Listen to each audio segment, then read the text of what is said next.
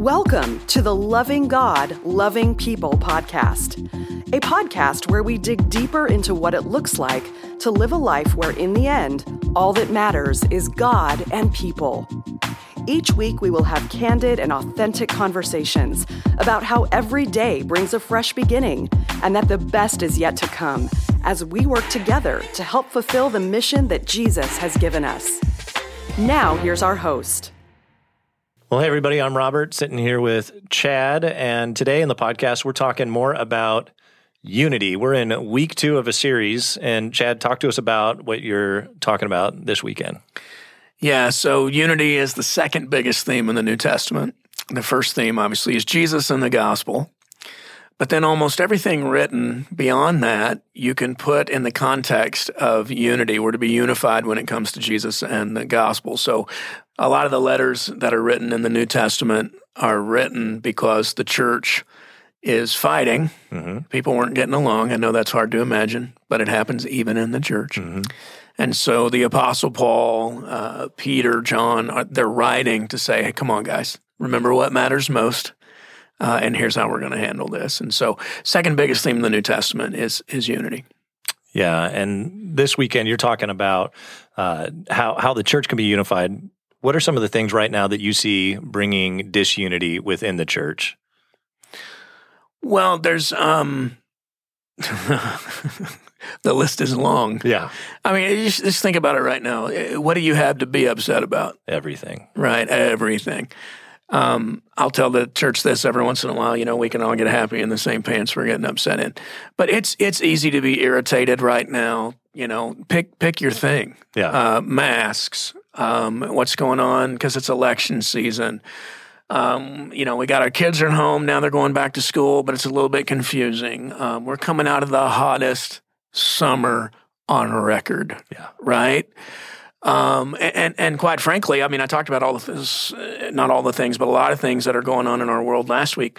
But, you know, I didn't bring up the fires mm-hmm. that are going on out west. You didn't bring up that they shut down sports and all the people's outlets of going to the gyms and on and on and on it goes. Yeah, the storm mm-hmm. uh, that hit Louisiana that went all the way up the state. There's been some weird stuff in, in Iowa. Mm-hmm. Uh, we're getting squeezed, man. Yeah, in 2020, and, and a lot. And the year's of, not over yet. Who in knows? a lot of yeah. different ways, right? Um, so there's a lot to fight and argue about right now. Mm-hmm. Um, I've asked the church to fast from social media. Social media does not help us when it comes to arguing and fighting. It hurts us because it's extremely tribal. Uh, you're not the customer, you're the product. Mm-hmm. And social media is designed to hook you as the product uh, on something that's going to make you mad, irritate you, to keep you online looking. Uh, because that way their customer, who they're really serving, the advertisers, uh, can get in front of you uh, more and more and more. So step off that assembly line. Mm-hmm. If you if you haven't taken the challenge to fast from social media, do that. I'm doing 40 days. You can do 40. You can do 21. You can do seven. But yeah, there's tons of things for us to argue about right now. So how can let's let's take two hypothetical people here. How can two hypothetical people who strongly disagree on something? Oh, we're talking about you and me right now. Maybe All be right. unified. Well, let's let's go big. Yeah.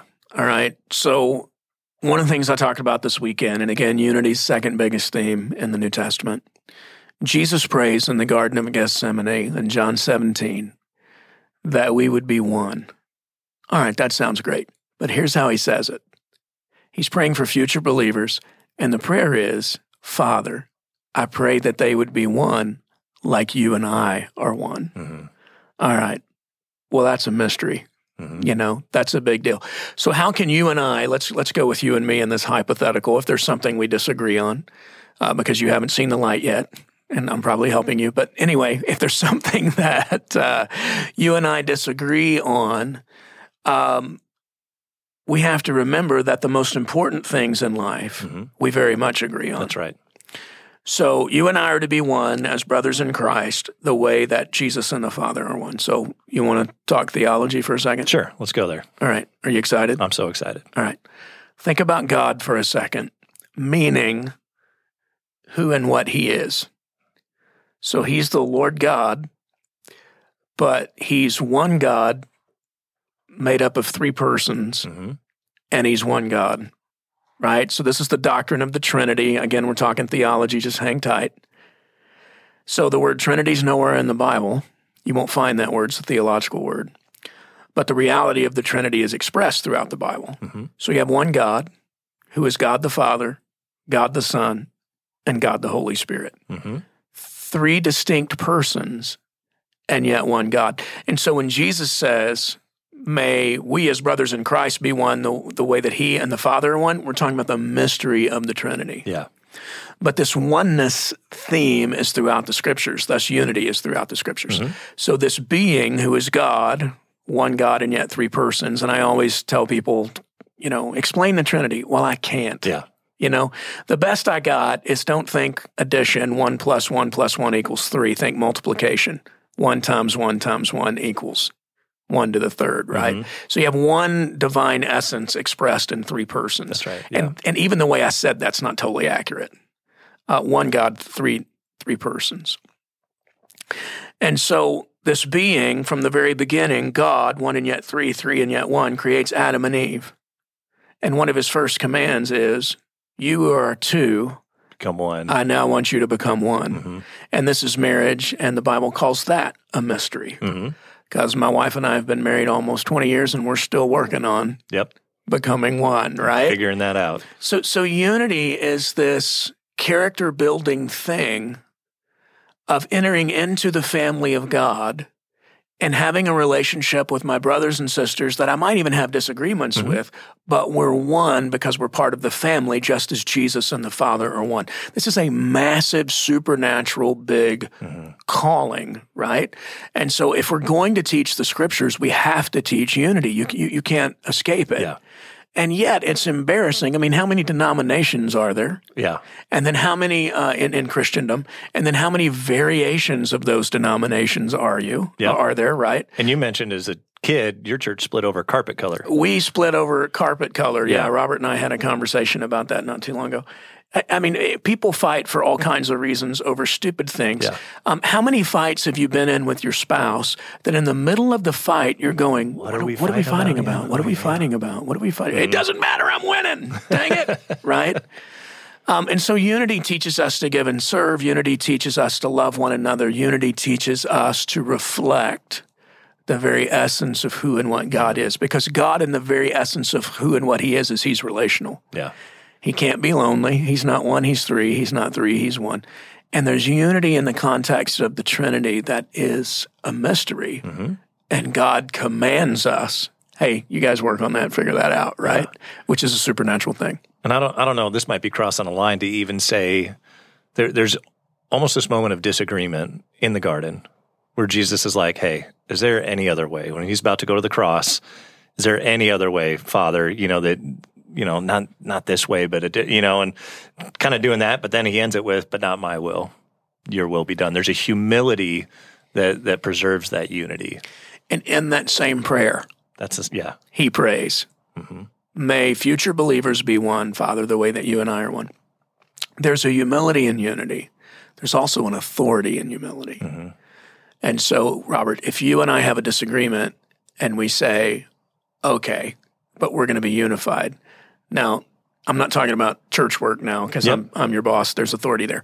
But outside of that, in our friendship, you and I have an ultimate authority. And so, even though we might disagree, we can submit ourselves to the ultimate authority, to our Heavenly Father, and in that find agreement. yeah, And and so, uh, right now, uh, humility in America is lacking. yeah, We're all self righteous, and we all have our self righteous indignation about whatever our issue is. And we idolize the issue, and we are forgetting the ultimate th- authority, who is Jesus Christ. We're forgetting that, you know, Republican, Democrat, whatever you want to pick, Jesus would say, well, it's not that way, and it's not that way, I'm the way. There is a third option. And the third option is the kingdom of God. The third option is King Jesus. And if I have any message right now for the church, not just Sun Valley, but the church it's at large, is hey, let's submit ourselves to the ultimate authority yeah, and, and that love each other well, so that, and Jesus says this in the prayer in John 17 too, so that the world will know that we're legit yeah. by our love for one another, e- even in the context of our disagreements. Yeah, there's a lot of things right now in our society, in our world, and I, I wouldn't say they're not important things. They're just not the main thing. And, and people have elevated things that you know they're passionate about or that are important, and they're making it the main thing, and it's it's superseding that, and that's where the division comes. Because I might go, no, that's not that's not the most important thing to me right now. It's actually this. None of us are talking biblically. We're talking politically. We're talking about That's my right. own personal whatever. Um, but but to elevate the main thing back to that main thing and to lower those other things still important not saying that you know all all these issues aren't aren't important but they're not the main thing the main thing is the gospel the main thing is the work that Jesus is doing in the world to restore and redeem what's been broken Yeah, you you could you could get every law right. We could get every system right. We could have a perfect form of government, meaning it's exactly the way I think it ought to be, from the president down to the dog catcher, mm-hmm. and the world will still be screwed up. Yeah. because there's one Savior, mm-hmm. and we're all getting freaked out over the world being as Jesus said it would be yeah uh, and we need a savior, and all these things are temporal. There is an eternal reality, and so again, we've got to take hold of the third option. Christians ought to be a little bit weird. yeah We're we're we're, we're a different culture, you know. And, everything and, Jesus taught goes against culture goes oh against my- our oh natural oh way of doing things so yeah, and and right now we're going. Well, if you're not in my political tribe, then you're an idiot. That's just not true. yeah um, we're idiots because we're we're being duped right now, you know. And I talk, you know, talk about social media, and it's keeping us in our own echo chamber, mm-hmm. and we we can't listen, and the devil's just laughing at us. Mm-hmm. And so again, the call of the church is, come on, let's grow up a little bit. Let's remember we're part of the third option. Jesus is our King. Uh, unity is never person driven. It's always purpose driven. And our purpose is we help people meet, know, and follow Jesus. So let's get on board with that. You know, it sounds like I'm having all these problems, right? I, I'm not. I just know this is going on in our Yeah. hearts and minds. Um, we've got to keep Jesus on the throne of our lives. yeah And right now we're being tested. How do, how do I know when I've reached the point where I'm elevating something higher than the the ultimate calling, the ultimate, the main thing, the main thing? Um, where where can I get the indicator that okay, I'm making too big of a deal of something? Where is your focus? What are you thinking about the most? And what right now just freaks you out and sets you off? You can tell a lot about a person by watching and examining what makes them angry. Um, not all anger is wrong, mm-hmm. but most of it is in our humanity. God gets angry. There's there's a righteous anger. Mm-hmm. But some of us are getting angry over things that are temporal, over things that most likely, once the first week of November passes, you know, mm-hmm. some of the things we're getting angry about are going to pass too. There's there's all of these things going on. So you know, um, we used to say in our house, check yourself before you wreck yourself. I don't think you guys originated that. Yeah, we that- did. and We got it from somewhere. All my rhymes came from somewhere. I'm sure. song. Yeah, but check yourself before you wreck yourself. Uh, Why am I so upset about this? You know, um, yeah, man. The secret of happiness, in a lot of ways, is just low expectations. of, of course, the world is not the way it's Yeah. supposed to be. Uh, this is why we have the Savior. This is why we trust His imminent return, that He'll come and restore all things to the way they're supposed to be. Uh, so let's just grow up a little bit. And again, take a break from social media. I'm telling you, you're going to twitch for a few days, Yeah. but your soul's going to calm down a bit. Well, with social media too, I can get so fired up about certain things that now all my focus is out there. It's this issue out here, and I can armchair quarterback and well, they should do this different, or that person should. And I, what I'm not doing is going, all right, God, what what's within my own heart that you're wanting to work on? What are the things you're wanting to do in my own life? It's a lot easier for me to point out stuff and everybody else and just ignore that. And I feel like that's a lot of what's going on, rather than the humility to go, all right, what do I need to work on? What, what are what are my personal challenges that God wants to to transform and change? Yeah, and, and even the way we use the scriptures, right?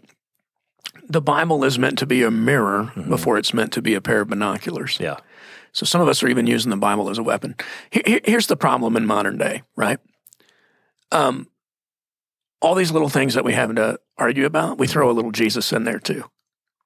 And the devil is fine Mhm. with us using the name of God as long as we're not going to practice the truth of God. And what's happening in modern day is uh, we're spiritualizing things that don't have anything to do with Jesus. So let's let's talk politics for a second. Let's do it. You want to go there? Oh yeah. Okay. there are four things that the Bible addresses when it comes to nations and politics. So I thought through this, prayed about it, talked to a couple people smarter than me. You go all the way through the scriptures. Here's the four things the Bible addresses that we can vote in the realm of these things. Okay? Um, oppression of the poor, oppression of the foreigner, sanctity of life, and sanctity of sexuality. Okay, say those say those again. Oppression of the poor, hmm Bible addresses that. Yep. Oppression of the foreigner, Bible addresses that. And, and, and addresses it on, on both sides of, of, of the issue, right? So, so let's pick foreigners. You know, should we care for foreigners or should we have borders? Yes. Yes. That's like, should I help people that don't have a home or should I lock my front door at night? Mm-hmm. Yes. And again, all of these things are tensions that we manage in a broken world. So, oppression of the poor, oppression of the foreigner, sanctity of life, mm-hmm. and then sanctity of sexuality. Mm-hmm. And you can ask me about any of those things, obviously, if you want. I'm, I'm fine talking about it. But those are the four big biblical pillars when it comes to how we vote and, and, and those, those kinds of things. Well, none of those things um, are things that we can fix in this world with worldly wisdom. All of them are solved in the realm of the gospel and the power of the gospel and in the realm of God's kingdom and, and the third option Yeah. right? And and so um, all of us are fighting about these things, and of course we need to pray and vote our, our conscience. But I do want to say this about politics: government doesn't solve anything.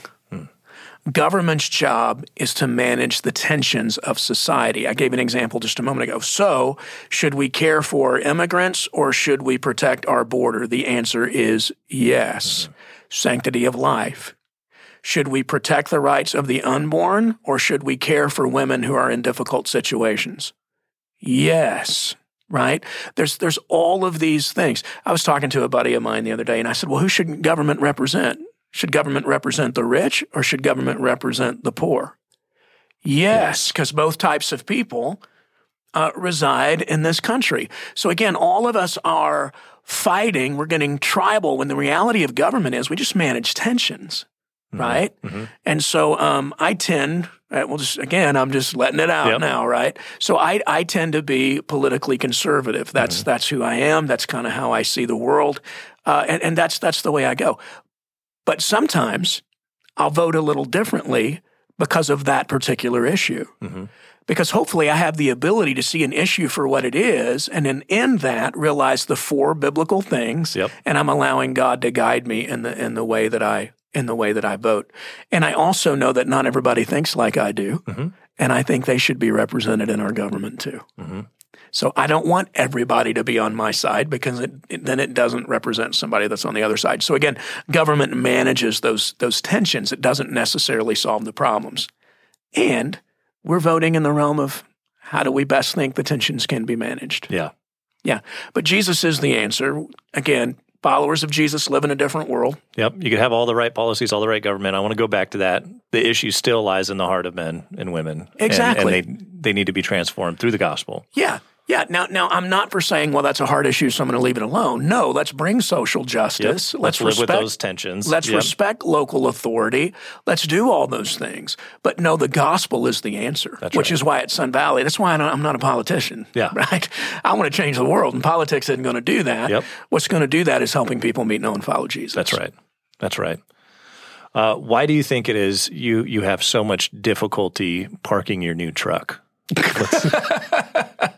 Let's, go there. Yeah, I don't have difficulty. It's the I- church parking lot in the middle of the week, and yes, I'm fine taking up two spaces. It's it's been a real struggle for Chad. He got a he got a truck, and uh, it's bigger than his previous vehicle. And Yeah, so, I, just- did. I had a little sports car, and then uh, my midlife crisis is I'm I'm going back to my roots because I'm from Texas, and I got a 2014 F150, and I I love that truck. Actually, it's great. But yeah, I, uh, I'm learning to park it. That that is real. I've had it's to add massive. an extra 15 minutes to my schedule anytime I meet with Chad because I know we're going to spend seven and a half finding a parking spot. You're and getting out of it. overstating it a little bit. A Robert's little just bit, jealous because he drives a Kia. I do drive a Kia Soul. I'll park so that thing in basically, he's space. a he's a 16 year old girl. But anyway, yeah. Sound system's great though, man. we went from politics to, to that. I um and and if if you've listened to the podcast today and you're like, well, I thought Chad was this or I think this or whatever, he- here are the bottom lines again. Um, let's be unified in what matters most. Mhm. And believers in Jesus, we believe in Jesus because we believe He's our Savior, and He's the Savior of the world. That's right. It's not our political party. It's not our political candidate.